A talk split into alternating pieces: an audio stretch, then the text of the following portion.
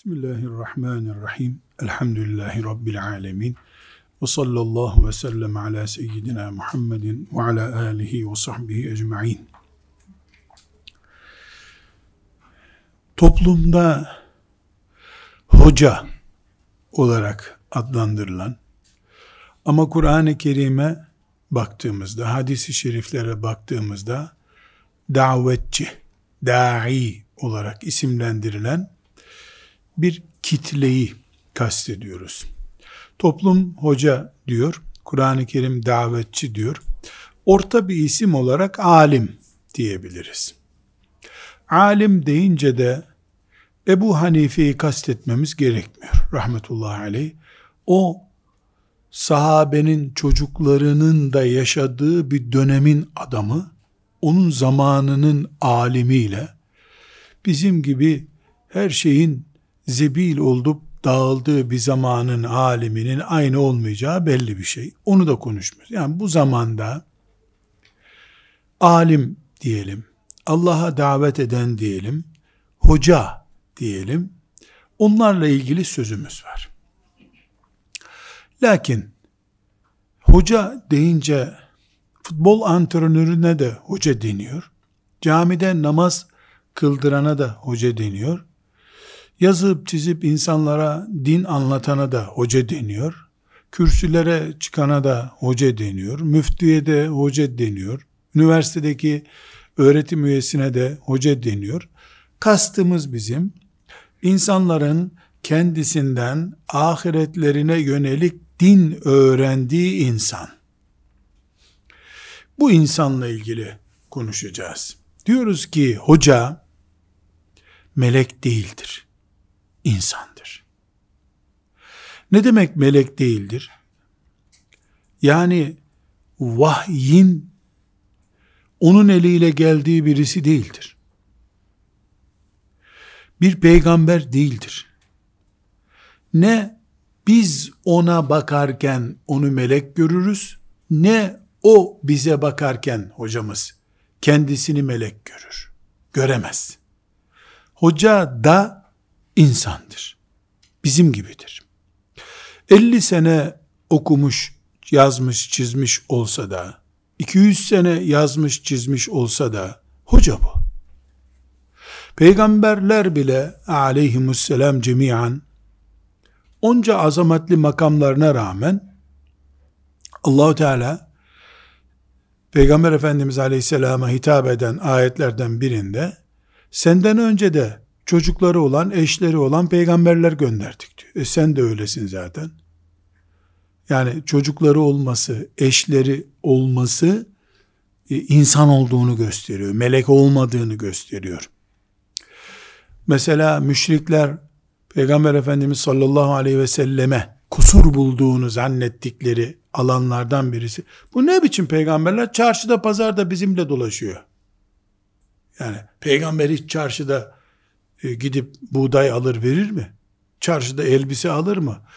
Cebrail aleyhisselam gibi görmek istediler peygamberi. Sanki Cebrail'e iman edeceklerdi de.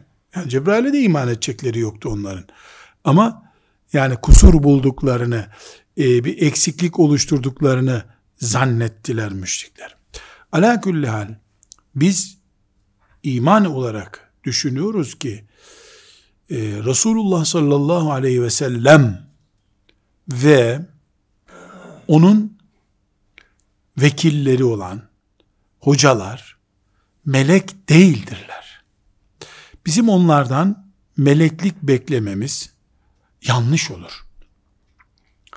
Resulullah sallallahu aleyhi ve sellemin muhteşem ve mübarek konumunu bir kenara koyup onu sözümüzün dışında tutuyoruz ama bilhassa bu asrın hocaları için onları melek konumunda fiilen veya hayal dünyamızda oturttuğumuzda zararı biz çekiyoruz. Neden? Hocanın bize Bukhari'den okuduğu hadisleri hocanın şekli üzerinden anlıyoruz bu sefer. Bu o hocayı helak etmekle başlayan, onu putlaştırmamızla beraber başlayan ve bizim de Allah'a ulaşmak ve tam bir mümin olmak kıvamını yakalayacağımız bir dersten, bir vaazdan, çok düşük kalitede hareket getirmeyecek bir noktada kalmaya getiriyor bizi. Deyimlerinde ise hocanın doğru dediğini yapıp yaptığıyla ilgilenmemektir esas olan. Bizim açımızdan hocaya bakarken. Hoca açısından ise onu da değerlendireceğiz. Onun varlığı değil, anlattığı bizim için değerli ama o tipi ile anlattığı arasında denge kurması gerekiyor. O onun sorunu. Kıyamet günü Allahu Teala tek tek kullarını hesaba çekeceği zaman bir sivil vatandaş olarak bana dönüp senin zamanında filanca hoca hangır hangır bağırıyordu peygamberin hadisi var Allah'tan korkun diyordu niye sen faize bulaştın diyecek bana veya filan hatamı diyecek. Ona da niye kötü örnek diye ilave bir soru soracak. Onu hadis-i şeriflerde görüyoruz ayetlerde görüyoruz. Yani Kur'an bunu direkt ve dolaylı tembih ediyor. Dolayısıyla bizim hocaların anlattıklarına değil, Allah'tan naklettiklerine bakmamız gerekiyor. Onların tavır olarak anlattıkları şeyler, kendi kanaatleri olarak anlattıkları şeyler de bizi bağlarsa eğer, biz hocaların peşinden gideriz. Halbuki Resulullah sallallahu aleyhi ve sellem ve sünnetinin peşinden gitmemiz lazım. Bu noktayı İmam-ı Azam'a da uyarlayabiliriz. Nasıl uyarlarız? Yani biz İmam-ı Azam'ın mezhebindeniz ama ama İmam-ı Azam diye, azamiyelik diye bir dinden değiliz. Ebu Hanife bizim mezhebimizin yani ekolümüzün imamı. Masum görmüyoruz, hatasız görmüyoruz. Bunun için de bugün Hanefi mezhebine göre yaşayan bir Müslüman, mesela yüz iş yapıyorsa din olarak, bu yüz işi döndüğümüzde geriye doğru, bunlardan on tanesi, en fazla on tanesi, Ebu Hanife'nin görüşleridir. Gerisi anonimdir. Yani Hanefi mezhebi müştehitlerinin toplak görüşü, toplam görüşüdür. O da esasen Ebu Hanife'nin kafasındaki din anlayışına dayanıyor ayrı bir mesele ama Ebu Hanife böyle dedi. Ebu Hanife'nin kanaatidir bu diye takip ettiğimiz yüzde on en yüksek ihtimaldir. Ya Ebu Yusuf'tur, ya Ebu Yusuf'la Muhammed yani onun talebelerinin görüşüdür. Ya içinde Ebu Hanife'nin ve talebelerinin toplu görüşü var. Ya sonraki müştehitlerin hepsinin görüşü var. Buna Hanefi mezhebi deniyor. Bakma insanlar Ebu Hanife'nin peşinden gidelim diyorlar. Ebu Hanife'nin din samimiyetinin peşinden gidelim. İştihat gücünün peşinden gidelim diyorlar. Şahıs olarak peşinden gitmek Resulullah sallallahu aleyhi ve sellem'den başkasına ait bir şey değil. Burada e, önemli bir dipnot e, bir kenara koymamız gerekiyor. Allah'a daveti biz cami hocası, İmam Hatip'te öğretmen, Kur'an kursunda öğretmen diye bir memurluk sınıfı olarak görüyor olabiliriz. Kur'an böyle görmüyor ama. Kur'an Allah'a daveti bu ümmetin adamı olmanın ve bu ümmetin yaratılış, var ediliş gayesi olmanın en üst noktası olarak görüyor. Ali İmran suresinin 110. ayetini inceleyebiliriz. 104. ayetini inceleyebiliriz. Fussilet suresinin 33. ayetini inceleyebiliriz. Ee, Tövbe suresinin 71. ayetini de inceleyebiliriz. Allahu Teala müminleri birbirlerinin velisi görüyor. Birbirlerinin dostları görüyor. birbirlerine Allah'ı hatırlattıkları için mümin olduklarını söylüyor. Dolayısıyla topluma Allah'ı hatırlatanlar, Allah'a kulluğun ayrıntılarını hatırlatanlar, toplum öyle kabul etmese de Allah katında toplumun en üstünüdürler. وَمَنْ اَحْسَنُ قَوْلًا مِمَّنْ دَعَا اِلَى اللّٰهِ Allah'a çağırandan daha güzel sözlü kim olur ki diyorsa Allahu Teala biz hoca olacak da ne olacak? Filanca mühendis olsun derken esasen Allah'ın muradının dışında kaypak ve tehlikeli bir söz kullanmış oluyoruz. Bunun için hocalar melek değildirler. Doğru. Biz onları melek görmeyeceğiz. Hiçbir zamanda hocanın çocuğu namaz kılmıyor diye hocayı kınamayacağız. Hocayı kınamamızın yersiz olduğunu, hoca da insan değil, insan değil, melektir, masumdur, peygamberden üstündür demeye geleceğini anlıyor olmamız lazım böyle bir şey yaparsak. Hocayı çocuğuyla tartamayız. Hocayı gençliğinde şöyle bir hata yapmıştı diye tartamayız. Hocayı hanımıyla tartışmıştı, hanımı ondan boşanmak istedi diye tartamayız. Yani bir hoca Allah'ın serbest daire içerisinde bıraktığı hatta medeni kanunların da serbest bıraktığı bir boşanma konusunda gitmiş mahkemede boşanmış. Yani bundan dolayı o hocanın arkasında namaz mı kılmayacağız? Hoca melek değil e, derken bu ayrıntılar bizim için çok önemli. Dönüp hocaya diyoruz ki sen melek değilsin. Tükürüğün şifalı değil dikkat et. Her zannettiğin şey din değil dikkat et. Biz seni örnek alıyoruz ama senin yanlış yapma riskin var dikkat et. Seni ben tadile erkana uymadan namaz kılarken görürüm. Ben çocuktum. 80 sene öyle namaz kılarım. Bunun vebaliyle dirilirsin sen kıyamet günü. Dikkat et. Sen bankadan faiz aldığını görürüm ben.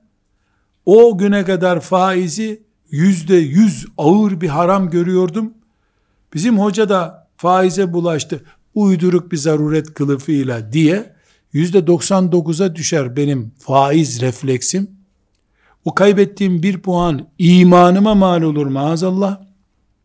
Kebair günaha girmeme mal olur.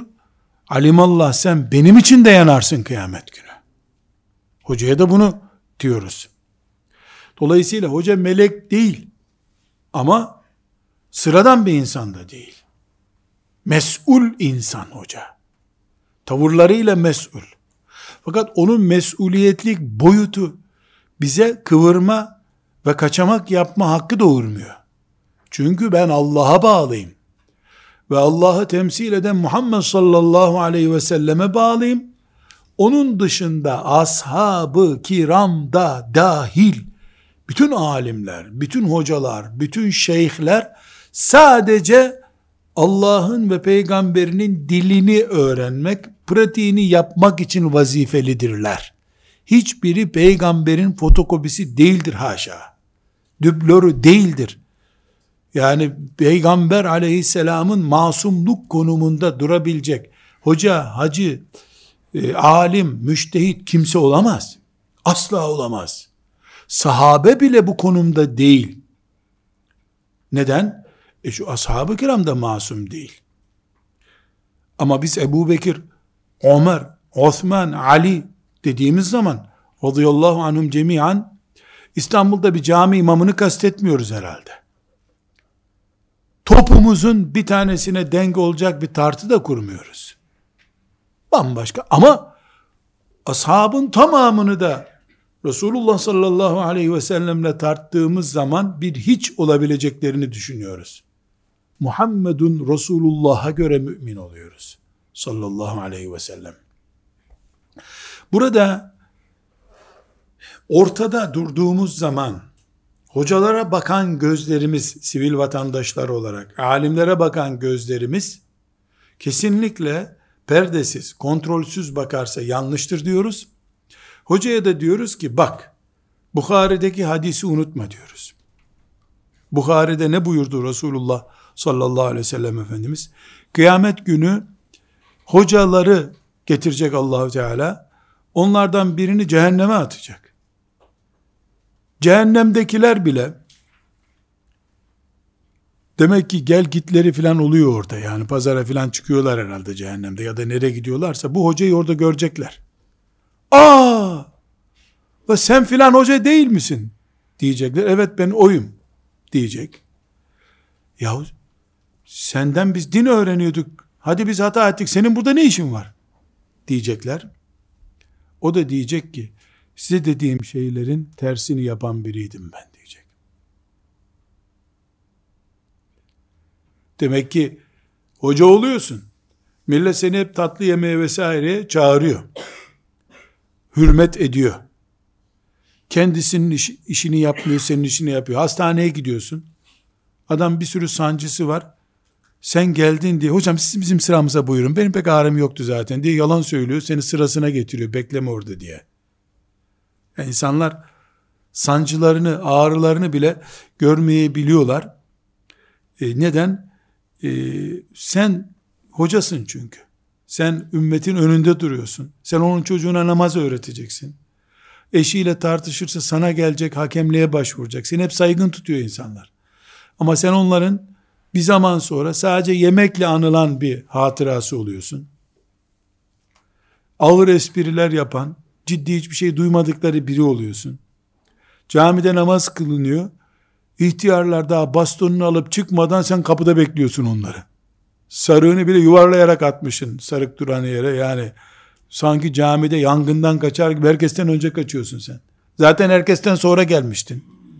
Millet camide tesbih çekiyordu. Sen daha ezan okunurken camiye girdin. Ve ezandan sonra geldin. Bu hayatta bir defa, senede bir defa da değil. Her namaz böyle oldu. Bunların hepsini biz toplu göremiyor olabiliriz. İmamın, hocanın başka bir yere tayini çıkınca o tayini çıktığı yerdekiler sıfırdan başlatıyor onun ibresini. Dolayısıyla ulan 20 senedir bu namaza geç geliyor diyemiyorlar. Ama melekler sen doğduğun günden beri seni izliyorlar.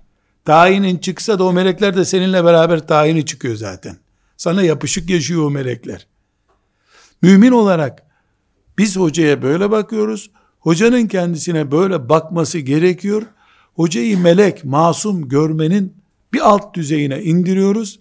Ama hovarda veya başıboş, serseri gibi kelimeleri vatandaşın, sıradan Müslümanların hocalar için kullanmasını da ümmetimiz adına, dinimizin ciddiyeti adına ağlanacak bir durum olarak görüyoruz. Bu sebeple kardeşlerim yani çocuklarını hoca yapmak isteyenler her şeyden önce dindar bir çocuk yetiştirmekle hoca çocuk yetiştirmek arasında fark olduğunu anlamalıdırlar. Anne babaların vazifesi hoca çocuk yetiştirmek değildir. Anne babaların vazifesi dindar, mümin, müttaki, muvahhid çocuk yetiştirmektir. İmam, hatip yani camide imam ve cuma hutbesi okuyan adam olmak mecburiyeti yoktur ümmetin. Koca İstanbul'da bir tane büyük imam 4000 e, cami var. 4000 tane de normal imam İstanbul 20 milyon yetiyor İstanbul'a yeter. Fazlasını allah Teala istemiyor. Yani emretmiyor. Burada bizim hoca yetiştireceğimiz derken esasen o ağırlığı taşıyamayacak. O azametin altında ezilecek tipleri karakter olarak, yapı olarak uzanan ele mesela hemen e, atlama e, kendisini uzatacak eller yani almaya almak için yaratılmış. Toplamak için yaratılmış tipler. Hocalık makamını temsil ettiklerinde bunun ümmetimize maliyeti var. Dinimizin insanlığa ulaştırılmasındaki ciddiyet ve istikrarda bir maliyeti var bunun. Bu ülkede hocaların cenaze yıkamaktan başka bir şey yapmadıkları, çok yiyip içtiklerine dair dedikodunun bir yüz sene önceki serüveni vardır. Hocaların Diyanet'te memur olmadığı zamanlara ait negatif ve acı hatıralar bunlar. Yüzde 99'u belki de yalan. Ama Anadolu'nun ortasında bir tanesi ciddi idiyse eğer, o bütün Anadolu'yu ciddi bir masal gibi dolaştı. Bugün Allahu Teala'nın dinine ortada bir iş gibi bakan, bir kitapta anlatılan roman konusu gibi bir mesele olarak bakan neslin ciddiyetini göremediği hocalardan kaynaklanıyorsa bu tavrı, o hocaların, hocalar olarak hepimizin kıyamet günü ödeyeceği bir vebal vardır. Bu vebal, kendi işlediğimiz hatalar olsaydı şu kadar bin seneydi. Cehennemde mesela. Ama dinine, dindarlığına mal olduğumuz insanların toplu vebali ne eder kıyamet günü diye bir hesap yaptığımızda akıl duruyor. Matematik hiçbir işe yaramıyor o zaman. Bilgisayarla da bu hesabı yapamıyorsun. Dindar çocuk, müttaki çocuk, muvahhid çocuk, harama karşı kilitli bir çocuk yetiştirmek her anne babanın vazifesidir. Bu başka şey Allah'a davetçi olarak adanmış. Yeri geldiğinde evlenmez, geç evlenir, yeri geldiğinde yemez, az yer, yeri geldiğinde evi olmaz caminin bir köşesinde yatar, yeri geldiğinde hapse gider. Yani Musab bin Ümeyr yetiştirmek bambaşka bir şey. Bu bambaşka, bu bir karakter istiyor. Yani ah bir imkanım olsa, kudretim olsa da İmam Hatip'te okuyan talebelere, medresede okuyan talebelere musaplık geninden bir payı var mı diye bir şey yapabilsem ben. İnsandan 10 milyonda bir bir musaplık damarı diye bir damar olması lazım ki gittiğin yer cahiliye bataklığının en derinliklerinde bir yer bile olsa 8-9 ay sonra mektup yaz Resulullah sallallahu aleyhi ve sellem burası senindir gel ya Resulullah de. Bu bir damar meselesi, kabiliyet meselesi. Ama bugün Müslümanlar başka bir yerde okumaz diye medreselere gönderdikleri çocuklar aslında medresede de okuyacakları yok ama medresede başka talebe yok. Ne yapsınlar? Mecburen orada durmuş. Yani bir tür, bir tür la teşbih ve la temsil. Dolgu malzemesi olarak kullanılan insanların zamanla hasbel kader oturup bir yerde müderrislik, bir yerde ekol, başındaki sarıkla, o sırtındaki cübbesiyle, önündeki kitaplarıyla, mikrofonla, kameraların önünde Allah adına konuşuyor. Attığı imza Allah'ın imzası adeta. Öyle öyle atıyor. Çünkü bu haramdır dediğim zaman ben kalemimi çıkarıp da imza atıyorsam bunun haramdır deyişine imza atıyorsam bu imzayı Allah sana bunu haram diyor diye atıyorum. Mahkemeler karar verirken ne yazıyor üstünde? Türkiye Cumhuriyeti Devleti ve halkı adına nasıl o ifade artık kararımız şudur diyor. Onun için sen bir mahkeme evrağını yırttığın zaman karşında Türkiye Cumhuriyeti devletini buluyorsun. Tamam la 25 yaşında bir hakim bunu yazdı diyemiyorsun. O 25 yaşında hakim değil. Karşındaki devlet. Onun için kasketinle masketinle mahkemeye sokmuyor seni. Sen mahkeme dediğin yer bu koca devletin ruhudur diyor sana. Fetva verirken de geldiğimiz nokta budur. Fetva verirken de budur. Dolayısıyla hocaların, Allah'a davet edenlerin, cami imamını özellikle kastetmediğimi vurgulayayım.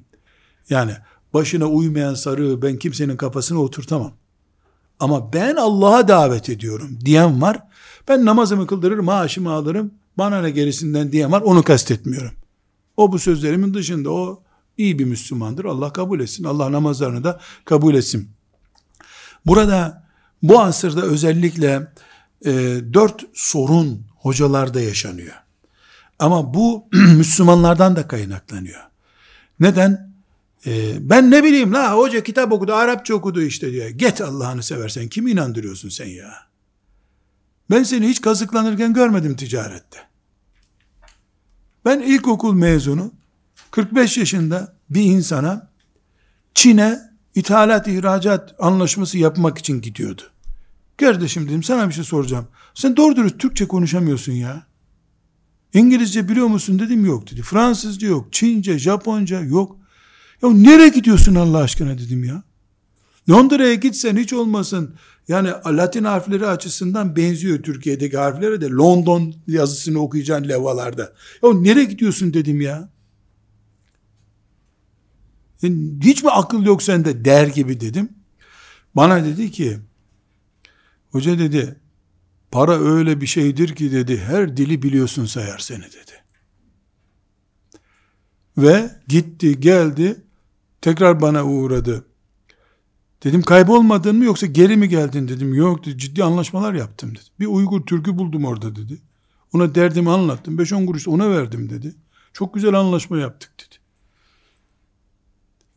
Şimdi bu adam bana kalkıp ne bileyim hangi hoca neyi anlatıyor diyemez.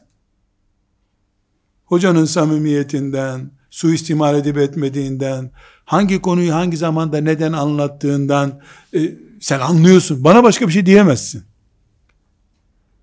Köylüsünden şehirlisine kadar herkes dünya borsalarını takip ettiği bir zamandayız ya. Öyle böyle bir zamanda bir tek anlamadığımız din konusu. Burada dört önemli sorunumuz var kardeşlerim. Birincisi Allah'a davet, kitap okuma işi değildir. Bilmek meselesi değildir bu. Bu Musab bin Ümeyrlik meselesidir. Radıyallahu anh. Ne Kur'an'ı biliyordu. Ne Efendimiz sallallahu aleyhi ve sellemle 10 sene beraber durmuştu. Bir yaz cami kursuna giden bir çocuk hiç tereddüt etmeden söylüyorum. Ne kadar biliyorsa Kur'an'dan 3 ay 4 ay 3 senedir gidiyor işte camiye. Birinde Kur'an'a geçti. Öbüründe kısa sureler ezberledi. Öbüründe hatim yaptı. Musab bin Ümeyr radıyallahu anh ancak o kadar biliyordu Kur'an'dan. Ama bugün milyarlık daha da fazla Müslümanız. Musab bin Ümeyr'in o haliyle kurduğu devletin Müslümanlarıyız. Mesele bilgi meselesi değil karakter meselesi. Allah'a davet, kendini insanların dini için tereyağı gibi tavada eritmek işidir. Bunu yapabilen, Allah'a davet eden hocadır. Çok bilmek akademisyenliktir. O kötüdür manasına değil ama. O başka bir şey. O hocalık değil, öğretmenlik o. O davetçilik değil, onun vazifesi başka. Bir Allah'a davet yükümlülüğünü omuzlayanların kesinlikle bunun karakterini taşıyıp taşımadıklarını işin ehli olan birisi tarafından onaylattırmaları gerekir. İkinci meselemiz bizim medyanın sosyaliyle, resmisiyle, ne bileyim bin bir çeşit medya var, tamamıyla kesinlikle toplumu, siyasetçiyi, doktoru, yargıyı, yargıyı, hatta din adamlarını, ulemayı yönlendirdiği bir zamanda yaşıyoruz. Anti medya karakter var mı bir hocada bakmak lazım buna. Şöyle bir örnek vereceğim. Bir araba otobanda bir köpeği essin. Ya otobanda telle çevrili otoban zaten. Köpek atlamış telden geçmiş. 120 kilometre sürat git, yapmayı devlet sana hak vermiş. Sen 120 kilometre sürat yapıyorsun. Köpek önüne çıktı. Frene bassan takla atacaksın. İçerideki dört kişi ölecek. Köpeği ezdin. Arkadaki araba tesadüfen seni kameraya aldı. Mahkemeye intikal ettiğinde mesele, trafik kazası yaptın, polis geldi, zabut tuttu. Normalde kaza bu. İşte trafiği durdurdun diye kamu davası açılıp 300 lira ceza gelecek sana. Kazara o film sosyal medyaya düşsün. Medya onu canavar, köpeği gördü duyurmadı. Vay hain. Bu ruhla mı eyle? Bunun ehliyeti alınsın. Sülalesinden kimseye ehliyet verilmesin. Bu kısırlaştırılsın diye üç gün haber yapıyorsa sen hapis cezası almadan çıkamazsın o mahkemeden. Adaleti kamuyu devleti, devletin bütün güçlerini etkisi altına alıyor. Medya böyle bir güç. Bunu hepimiz biliyoruz. Böyle olduğunu kabul ediyoruz. Ama buna karşı tedbir alma noktasında zafiyet gösteriyoruz. İşte bunu söylüyorum. Medyadan etkilenen, medyanın saldırısına, yönlendirmesine, hep savaş olması, yani hep bu medya savaş yapıyor, hocalara yu yaptırıyor anlamında değil. Dolduruşa da getiriyor hocayı. Ramazan-ı Şerif'te seni çağırıyor. Hocam diyor, Ramazan'da gençler oruç tutmuyor. Sen 30 gün orucu anlatsana diyor. Ya Allah Allah ne güzel teklif ya. Şu kadar da izleyenimiz var. Ama bu cici kızları anlat tamam mı diyor. Bunlar daha çok oruç tutarlar diyor. Cici kızlarla haramın içinde kayış gibi birbirine yapışmış olarak Allah'a ne kadar güzel Ramazan'da yaklaşılabileceğini anlatıyorsun. Hep kızlara yaklaşıyorsun o arada. Kızlar mikrofonu yanaştırıyor. Sen Allah'a yanaşsın insanlar diyorsun. Bu yani hep saldırmıyor. Bazen de seni içinde eritiyor. Bazen taş atıyor, öl git diye. Bazen de gel gel gel bizim tavaya atayım seni diyor. Eritiyor. Her türlüsüne karşı hazırlıklı bir nesil ol. Mesela İmam Hatip Lisesi midir, medrese midir? Medya silahına karşı e, hocalık diye bir ders olması lazım. Balıklama atlama halk deyimiyle. Korkma, hakkı hakla temsil et, dik dur, şuuru vermek lazım. Yani bu olmayan hocaların bedelini din ödüyor. Ve hocalar üçüncü nokta olarak şunu bilmesi lazım. Toplum din için emek vermek istemiyor. Buluyor bir hoca, bu beni cennete götürür diyor. O hocaya ikramda da bulunuyor. Ona ayakkabı da hediye ediyor. Gömlek de hediye ediyor. Arabasıyla da gezdiriyor. Allah'a rüşvet verdiğini işar edecek şekilde hocayı tatmin ediyor. Toplum aslında anlıyor bunu. Biraz önce örneklendirdiğim gibi Çin'e gidiyor ticaret yapmaya. İngilizce değil. Doğru dürüst Türkçe de bildiği yok. Ama gidiyor. Neden? Ne dedi adam? Para her şeyin öğretmenidir dedi. Para öğretir dedi. Böyle de oluyor. Dolayısıyla hoca toplumun anlayışını bekleyen biri olmayacak. Toplumun ne dediği çok önemli değil. Toplum da çünkü bir tür medya vazifesi yapıyor. Burada dördüncü mesele diplomanın insan kadar değerli diyeceğim de bu sözüm çok bedava bir söz olacak. Belki insandan değerli olduğu. Şu Nasruddin Hoca'nın ye kürküm ye hikayesinin tam gerçek olduğu ye diplomacığım ye denecek bir zamana geldik. Hocalar diploma sahibi olmalıdırlar. En yüksek diploma hangisi ise ama onlar diplomanın adamı değil, diploma onların olmalıdır. Bu ikisi arasındaki dengeyi kuramayan hocaların maliyetini ümmetimiz ödüyor. Diplomasız hoca madem değer bulmuyor, diploması olsun hocanın ama diplomayı elde edene kadar bir hoca gitmesin. İşte bunun için en baştaki kuralı söylüyoruz. Karakteri bunu kaldırmaya müsait olmayanlar bu yola sürülüp işkence altına alınmamalıdırlar. Biz Musab bin Ümeyr radıyallahu anh'ın melek olmadığını söylüyoruz ama Allah'a davette bir numara olduğunu da görüyoruz. Peygamberleri, İsrailoğullarının peygamberleri çalışıyormuş gibi Medine'de çalıştı. Resulullah sallallahu aleyhi ve sellemin yüzünü ak etti. Gönderiliş vazifesini yüzde yüz gerçekleştirdi. Ama zengin çocuğuydu. İpek elbiseler giyen bir zengin çocuğuydu. Karakteri Allah'a davete müsaitti. Mesele zenginlik, fakirlik meselesi değil, daha çok karakter meselesidir. Bu karakterle neyi kastediyoruz? Güçlü bir iman, şeriat ilmi, kaliteli bir ahlak ve süreklilikten vazgeçmeyen insan. Saman alevi gibi değil. Kökten hareket eden, bir aylık, beş aylık değil, otuz senelik değil, ömürlük planlar yapan adam. Tekrar ediyorum, iman, şeriat ilmi, olgun bir Müslüman ahlakı ve süreklilik. Bu dört şey kimde varsa o hoca olmalıdır. Eğer bu böyle olmazsa hocayı biz bir işkenceye sürmüş oluruz. Ya onu kaybederiz ya onunla kazanmak istediklerimizi kaybederiz. İkisi de bizim için zarar. Ben ne toplumu kaybetmek isterim ne de toplumun üzerine gönderdiğim hocayı kaybetmek isterim. Hoca nesillerin kurtarıcı gücü. E nesiller hocanın varlık sebebi. E bu dengeyi sağlamak zorundayız. Buradan özellikle dikkatten kaçmaması gereken bir şey söylüyorum. Hoca Adem'in çocuklarından birisidir. Adem'in çocuklarındaki bütün genler, bütün damarlar, pazular, dil, göz, kulak, bir bedende ne varsa hocada da var.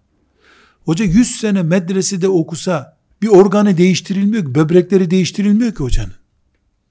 Ciğerleri değiştirilmiyor ki, aynı nefes. Bu bir afet.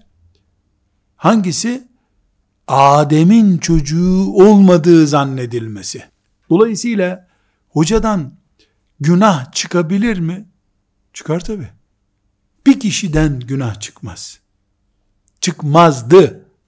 Resulullah sallallahu aleyhi ve sellem masumdu. Onun dışında kendisinden günah çıkmaz bir adam yok. Dolayısıyla bir hoca sigara içti diye, filanca günah işledi diye biz onu defterden silmeyiz. Asla silmeyiz.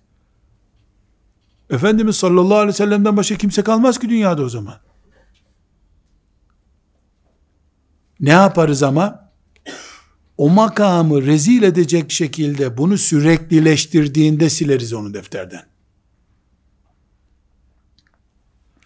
Yoksa hocayı da e, insan olarak gördüğümüze göre, Adem'in çocuklarından e, biri olarak gördüğümüze göre, hoca bir günah işlediğinde, hocaya da gideriz, ya bu günah sen niye işledin deriz. Söz söylenmez biri değil. Dokunulmazlık zırhı hocada yok.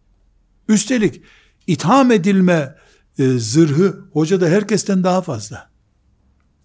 Fudayl bin İyad rahmetullahi aleyh tabiinin büyüklerinden diyor ki Allah bizi Müslümanların önüne geçirdi diyor. Onlar bizi örnek alıyorlar. Dolayısıyla sıradan Müslümanlara mubah olan şeyler yani helal olan yapılması helal olan şeyler bize helal olmayabilir diyor.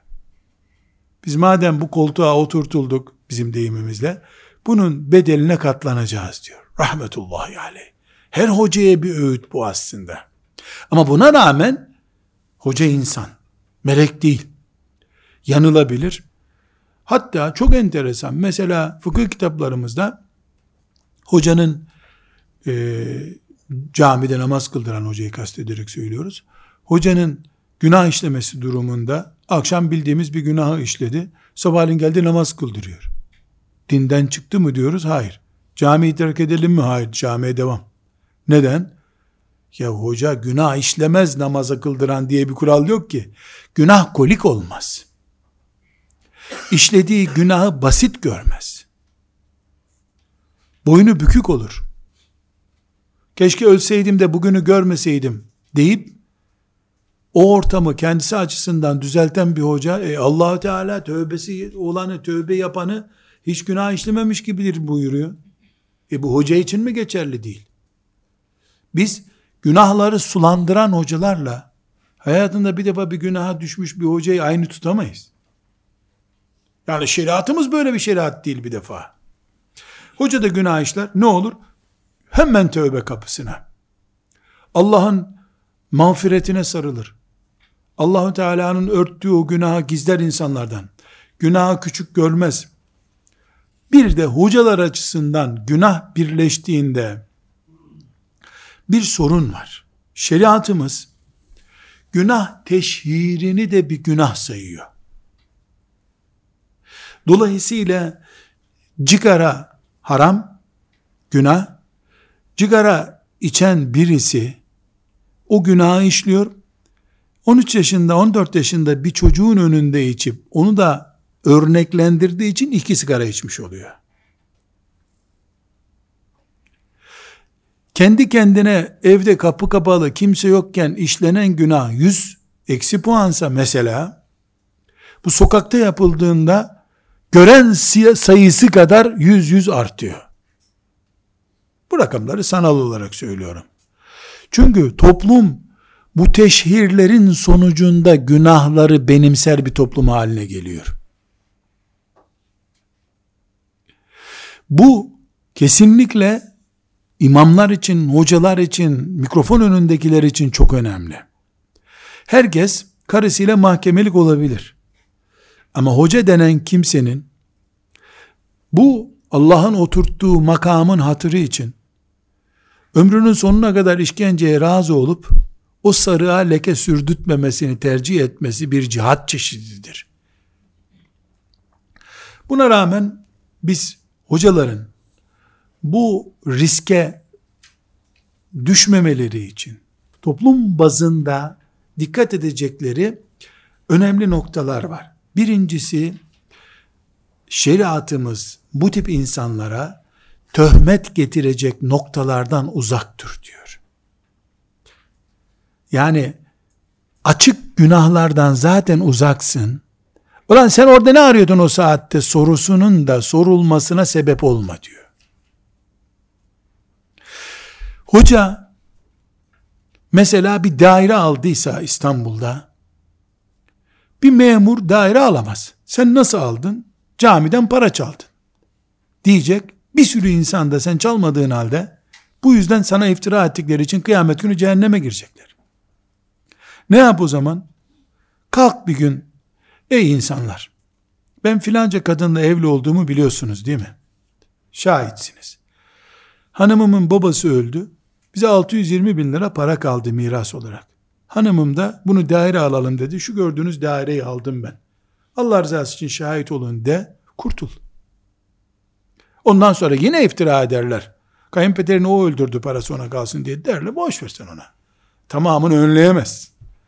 Resulullah sallallahu aleyhi ve sellemin hanımına iftira edilen bir dünyada yaşıyoruz biz. Göklerden ayet indi. Öyle değil diye. Buna rağmen aa acaba diyen insan var dünyada hala. Ne yapayım Allah cehenneminde dolduracak. Cehennem boş kalacak hali yok. Bu töhmet noktalarından uzak durmak. Melek olmayan hocanın görün. Melek olsaydın hiç kimse sana töhmet yapamazdı. İkincisi yaşı başı ne olursa olsun hoca konumundaki biri bekar olmamalı. Özellikle erkeklerin bekarlığında sorun var.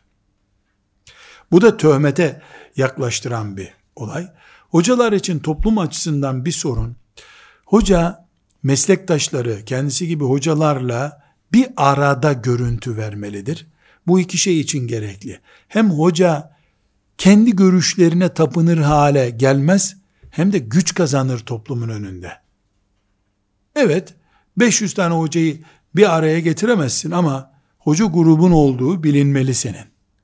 Biri filan meslekte, biri filan dalda, biri filan da.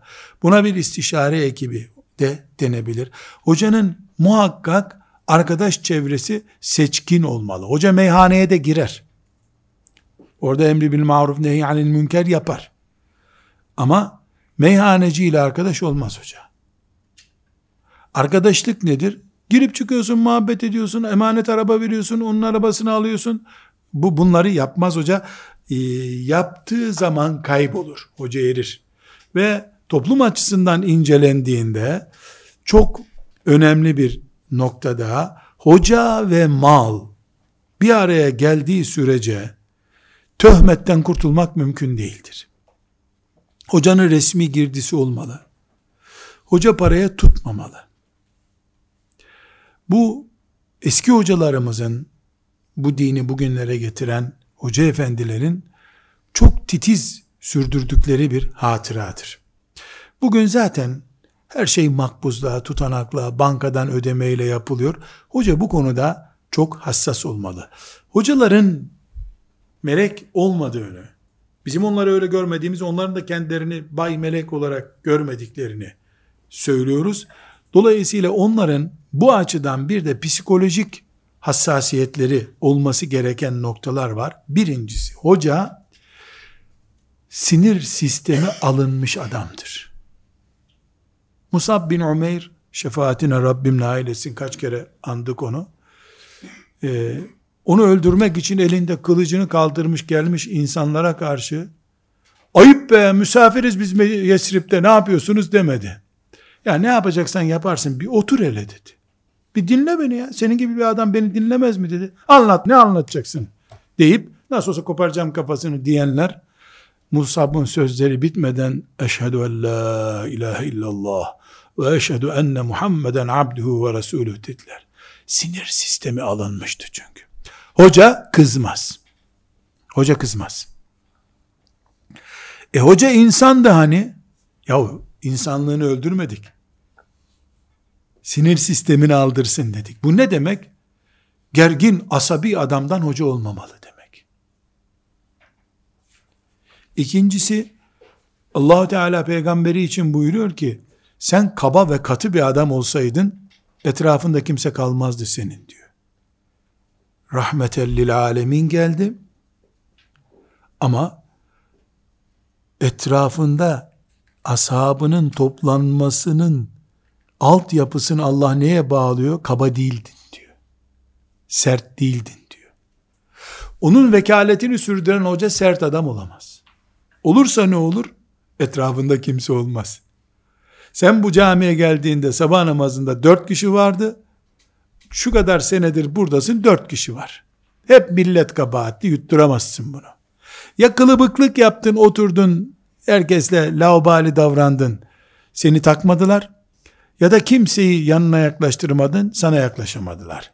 Her halükarda kıyamet günü sorulur. Şu kadar erkek camide niye yoktu diye.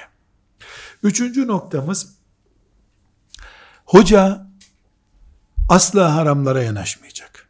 Bunun psikolojisini hazırlayacak. Farzlarda eksikliği olmayacak. Hoca dili zikirli adam olacak. Herkesten çok la havle ve la kuvvete illa billah diyecek. Vay anasını be derken insanlar o la havle ve la kuvvete illa billah diyecek. Subhanallah diyecek. Herkes yemek yedikten sonra hoca bir dua yap bakalım diyecek ama o her lokmadan sonra elhamdülillah ne güzel nimet diyecek. Daha çok hamd edecek. Bu hoca psikolojisidir. Ve dördüncü noktamız hoca her gün medresede imiş gibi okuyacak, ilmini ve kültürünü yenileyecek. Evet, bir bilgisayarı bozup bilgisayar dünyasına girmeyecek. Ama bilgisayar kullanabilen bir adam olacak. Yarın bilgisayarın bir üstü çıktığında onu kullanabilecek. Şeriat ilimlerinde de böyle. En son mezun olduğu ilahiyat fakültesinin üzerinden 28 sene geçmiş. Son okuduğu kitap da en son girdiği imtihanla ilgili kitap. Bu yazık günah. Yazık günah. Hocalık olarak yükselmeyen birisi bu. Ve beşinci olarak hoca istişare edecek. Çünkü Allah peygamberine ve şavirhum fil amr buyuruyor. Onlarla istişare et buyuruyor. Onun vekili de istişare eden adamdır. Sadece caminin minaresini yaparken değil ama. Bu minareyi yaparken hangi zengine gidelim para versin bize? Ha, bu çok basit bir istişare. Bunu istişare demiyoruz biz. Hoca doktordur. Psikolojik olarak altıncı maddemiz. Ne demek doktordur hocam? Hasta başı ağrıdığı için geliyorsa onunla ilgilenir. Hastada nörolojik bir vaka varsa biraz daha ilgilenir. Hasta felç geçiriyorsa hastane ekibini toplar. Diğer doktorlar da Hoca solunum sorunu yaşamaya başladı. Kalp duracak noktasında alarma geçirir hastaneyi. Bu hocadır. Tıpta da buna hoca deniyor zaten. Doktorların da böylesine hoca doktor deniyor. Bu sarhoş lan bununla uğraşılmaz dedin mi sen hocalığı kaybettin demektir. Asas sarhoşla uğraşacaksın. Tabii ki kendini koruyarak. O ayrı bir mesele yani sarhoşun tekmelerini yemek için hoca değilsin sen. Ve yedinci meselemiz hoca kendi özel aile hayatını, karakterini, yaşadığı iklimi, coğrafyayı, ekonomik yapısını, özel görüşlerini Allah'a davete karıştırmayacak. Kürde göre hoca, Türk'e göre hoca, Laz'a göre hoca olmaz. Peygamberin vekilisin sen. Kürt toprağında doğdun, Türk toprağında doğdun, Laz toprağında doğdun ama peygamberin vekilisin. Tek sesiz biz. Bismillahirrahmanirrahim. Bizim sesimiz budur. Rahman ve Rahim bir Allah'ımız var. Onun adına konuşuyoruz. Davet budur. Ve hocalar için sekizinci nokta hoca öncelikleri olan önemli işlerin sahibidir. Hocanın bütün işleri önemlidir. Ama öncelikliler vardır. Mesela hocanın cumartesi günü 3 saatlik boş vakti var. Bu 3 saatlik boş vakitte üniversiteye giden 15 tane talebe de ondan ders istiyor. İhtiyarlar da e, kış günü zaten gelinleri evde rahatsız ediyorlar onları. Onlar da hoca anlat biraz Yakup Aleyhisselam ağladı mı çok diye menkıbe dinlemek istiyorlar. Bunun ikisi de önemli. Hep gençler de ihtiyarlar da Allah'ın kulu. Kesinlikle e, hoca yani siz ihtiyarsınız da sizinle ne işim var benim diyemez. Bir Allah'ın kulunu atamazsın sen. Ama ikisi de önemli olan işlerden biri öncelikli. Hangisidir o? Gençler önceliklidir. Aynı gençler 10 tane genç bayan camiye gelelim bize ders versin diyorlar. Öncelik listesi düştü onların. Sen 65 yaşında bir hoca değilsin, 25 yaşında bir hocasın. 25 yaşında kızlara ders versen camide tedbirini alırsın. Bu haram değil, günah değil, suç değil. Ama bunu bir bayan hocaya havale etsen. Vaize hanıma havale et. Bir vakıftaki ıı, davete gönder. Neden? Önemli işlerin içinde öncelikli seçimi yapmadıkça şeytan seni sömürür. Bundan dolayı. Ve hoca denen insan unutmayacak. Bu asır iman tüketme asrıdır. Şeytan ümmeti Muhammed'in imanını tüketiyor. Resulullah'ı eriterek sallallahu aleyhi ve sellem, ashabı eriterek, ümmetin tarihini kötü hale getirerek eritiyor. Dolayısıyla hoca imandan başlamadığı sürece kazanamaz hiç. Sadece gürültü yapar. Allah'a tazim, Peygamber sallallahu aleyhi ve sellemi makamında tutmak, Kur'an'a saygı ve mukaddesatımıza ait şeyleri eğer iman açısından büyük bir daire içerisinde tutamazsa menkıbe anlatırsın. insanlar hep ağlarlar. Ebu Bekir radıyallahu anh'ın mağaradaki sahnesini anlatırsın. insanlar ağlarlar. Ebu Bekir olmayı düşünmezler ama. Biz Ebu Bekirleştirmek için hocalık yapmalıyız. Bu şüphesiz apayrı bir konu ama hoca melek olur olmaz konuşuyoruz. Burada hocaların çok önemli bir problemi var. Bu talebelik yıllarından başlar. Hafız olduğu dakikadan itibaren başlar. Sonra büyüdükçe bu mikrop da büyür. Bu mikroba biz ucup mikrobu diyoruz. Ucup kendini sakıncası yok değerli biri görmek hastalığıdır. Önce çocuk hafız olur. Öbür hafızdan daha güzel Kur'an okuduğu için yok bir benzerim benim be varsa Cebrail aleyhisselamdır herhalde der. Bunu ilan etmez. Sosyal medyada duyurmaz ama tavırlarından anlaşılır bu. Mesela yavrum be bir Kur'an dinleyeyim senden dedi mi bir ihtiyar okumaz orada Kur'an. Kim bu beni dinleyecek? Düşünür. Ha Kur'an ben zaten sabah akşam Kur'an okuyorum diyemez. Mesela bir kitap okur, o kitabı okumayanları bulunca böyle bakar onlara. Bunlar da Nurul İza okumamış adamlar ya. Bu üniversite bitirdiğinde üstüne biraz daha birkaç puan çıkar. Ucup bilgi geldikçe ben de geleyim mi diye soran bir hastalıktır. Tıpkı ne gibi? Tıpkı bedendeki yağlar gibi. Göbek şişmiş bu kadar, yanaklar bu kadar, çene altları şişmiş. Bu ucup insan bedenindeki bu yağlar ilimdeki ucup gibidir. Zararlı yağlardır bunlar. Bir tepsi börek daha yiyince yanaklar biraz daha böyle inek gerdanı gibi oluyor. Bir tepsi daha baklava yiyorsun. Oh omuzlar da şişiyor. Ama gıdayı düzenli yaptığın zaman ve doktorlar bu yenmez bundan fazla yenmez deyince peki deyip yemiyorsan bir sıkıntı yaşamıyorsun. Yani ucup senin kaşık kaşık yediğin bir hastalıktır aslında. Hem insanlara Allah en büyüktür diyorsun, sonra da bunu benden iyi kimse anlatmamıştır herhalde düşünüyorsun. Halbuki senin puan, Allah'ı anlatan birisinin puanını Allah vermeli. Allah sana puan vermeli. Peygamber sallallahu aleyhi ve sellem yüzde yüz Allah'ın sesi oldu. Buna rağmen ahirete intikal edeceği günlerde hep Rabbinden af diledi.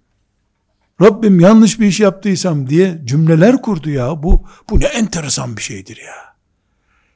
Sakalını örnek alıyoruz da o mütevazi kimliğini, o ucupten korkan kimliğini niye örnek almayalım ki? Asıl onu örnek alacağız.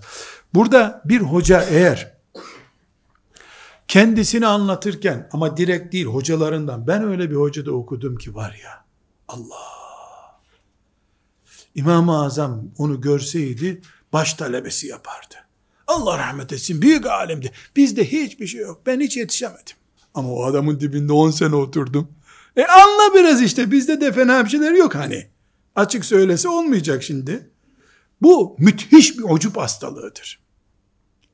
Bu zehir, olduğu gibi zehir. Mesela bakıyorsun bir saatlik konuşmasında şu şu şu şu hatalılar diye liste veriyor. Hep onun rakipleri onlar. Yaşıtları. İsim çökertiyor sürekli. Tek isim kalma hastalığı bu.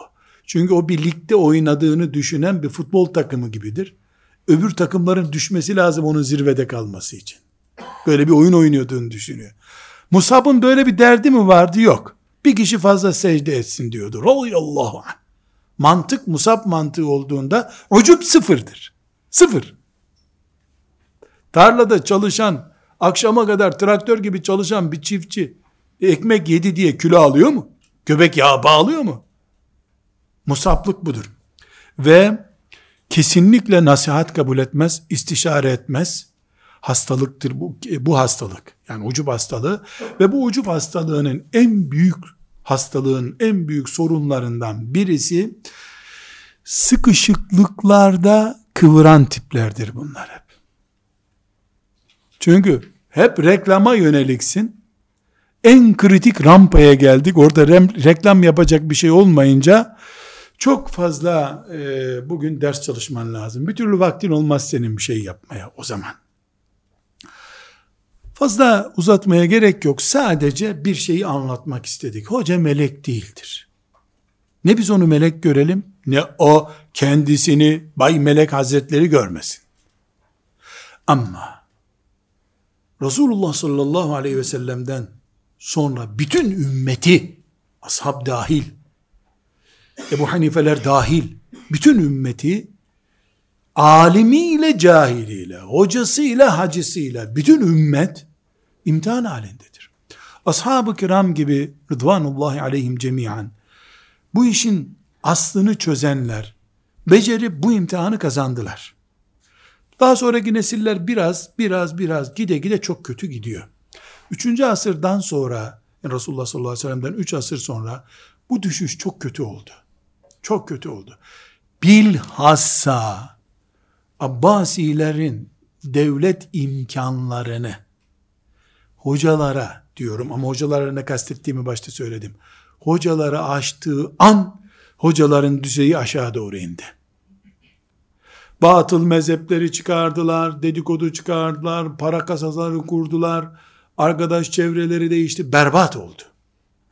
Burada kıyamet günü şefaatine nail olmak istediğim ulemadan birisi olan İmam Zehebi'nin Siyer-i Alamun Nübelasında alimleri ve meşhurları anlattığı kitabında alimlerle ilgili bir kısa değerlendirmesi var.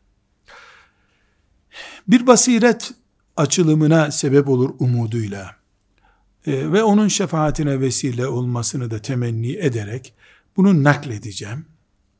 Gönül isterdi kelime kelime okuyayım ama vaktimiz yok. 7. cilt 152. sayfada e, bu notu müşahede edip görebilir kardeşlerimiz. Ulemanın ilk günden son güne kadarki serüvenini, son gün dediği onun asrı, 8. asır. Yani Resulullah sallallahu aleyhi ve sellemin hicretinin 8. asrında diyor ki tercüme olarak okuyayım. Selef yani ashab-ı kiram, tabi'in ve ondan sonraki nesil ilmi Allah için elde ettiler. İlimle de beraber yükseldiler. Onlar da ümmetin önderi oldular. Ümmet peşlerinden gitti. Bu birinci paragraf. İkinci paragraf, şimdi kendisine kadar 8. asra kadar gelen alimlerin şablonunu çiziyor. Birinci şablon selef alimleri, sahabe, tabi, tebeut tabi'in. Onlar ilim deyince Allah'ı anladılar. Allah da onları yüceltti. Yüceldiklerince de alimlerin peşinden ümmet gitti. Ondan sonra başka grup alimler geldi.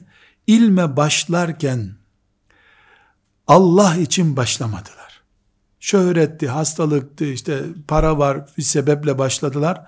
Sonra Kur'an öğrenince, ilim öğrenince akılları başlarına geldi. Nefislerini hesaba çektiler. Baktılar yanlış yoldayız. Hatta mücahit denen müfessir diyor ki biz ilme aslında Allah için başlamamıştık. Sonra ilmin bereketiyle Allah'ı bulduk.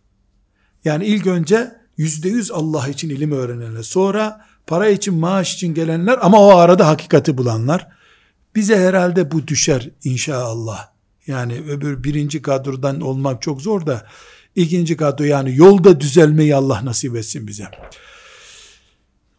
Hatta bazısı diyor ki biz ilmi Allah dışında başka gayeler için e, elde etmeye çalışırken sonra dualar oldu vesaire Allah bizi düzeltti de dalaletten kurtulduk diyen olmuş o alimlerden. Üçüncü bir kadro bozuk niyetle, dünyalık niyetlerle ilim yoluna girdiler ve aradıklarını buldular. Öğrendikleri ilimden bir mum, mum ışığı kadar bile istifade edemediler. Ama elde ettikleri şöhretle toplumun üstüne çıktılar. Toplum onlardan Allah'ı öğrenemedi hiçbir zaman. Öyle yuvarlanıp ahirete gittiler. Dördüncü bir kadro, öyle bir kadro ki onlar ilmi elde ettiler ama koltuk için elde ettiler. Sonra o koltuğu ele geçirince de hem zulmettiler hem zulme alet oldular. Ve en büyük hataların, günahların işlenmesine de göz yumdular. Allah böylelerine lanet etsin diyor. Hatta bu dördüncü sınıf alimlerden bazıları cahillerin bile işlemeyeceği hataları işleyerek ahirete gittiler. Bazıları hadis uydurmaya bile cesaret edip peygamberin adına yalan konuştular. Bütün bu saydığım dört kadro diyor. Bütün bunlar her biri ilimden çok şey elde ettiler. Ama hep kendinden sonraya Allah'a gitmeyen yollar bırakarak gittiler diyor. Bu sebeple bu insanların dış görüntüsü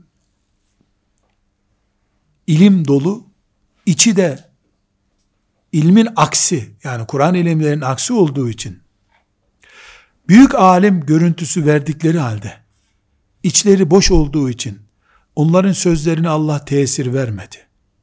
Kimse onların peşinden gitmedi. Bir kişi iki kişi onların sağlığında onların peşinden gitti. Bizim deyimimizde hocam dedi ama ondan sonra ölünce onlar o ilimler hep heba olup gitti. Onlardan bazısını görürsün koca bir kitap yazmaktan başka bir derdi yok. Bakarsın ki onun asıl derdi kitap karıştırırken görüntü vermek.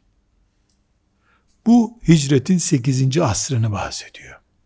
Bizim oradaki bir alemi alıp Allah ne büyük alim yetişmiş dediğimiz insanlardan bahsediyor. Son bitirirken de diyor ki fenes'elullahen necate vel af. Allah'tan af ve kurtuluş isteriz. Kema kâle ba'duhum ve bazıları diyor, ben de diyorum ki, ma ene alimun ve la ra'aytu alimen. Zehebi 8. asırda diyor ki, ben alim değilim, hiç de alim görmedim. Bu İbn Teymiye'nin talebesi bir de. Ve bugün Hanefisinden, Şafiisinden, bütün mezheplerde İslam ümmetinin kütüphanesinde Zehebi'nin dengi yoktur. Yani onun kitaplarını alıp da Allah'ı hatırlamamak mümkün değil. Ama kendisini böyle görüyor. Neden? Hedef olarak ashab-ı kiramı çizmiş. Güneşin önünde hangi voltajda hangi lambayı yakıp güneşin şu kadar aydınlığını bu veriyor diyeceksin. Ucupten kurtulmuş insan örneği Zehebi. Ve sallallahu ve sellem ala seyyidina Muhammedin ve ala alihi ve sahbihi ecma'in velhamdülillahi rabbil alemin.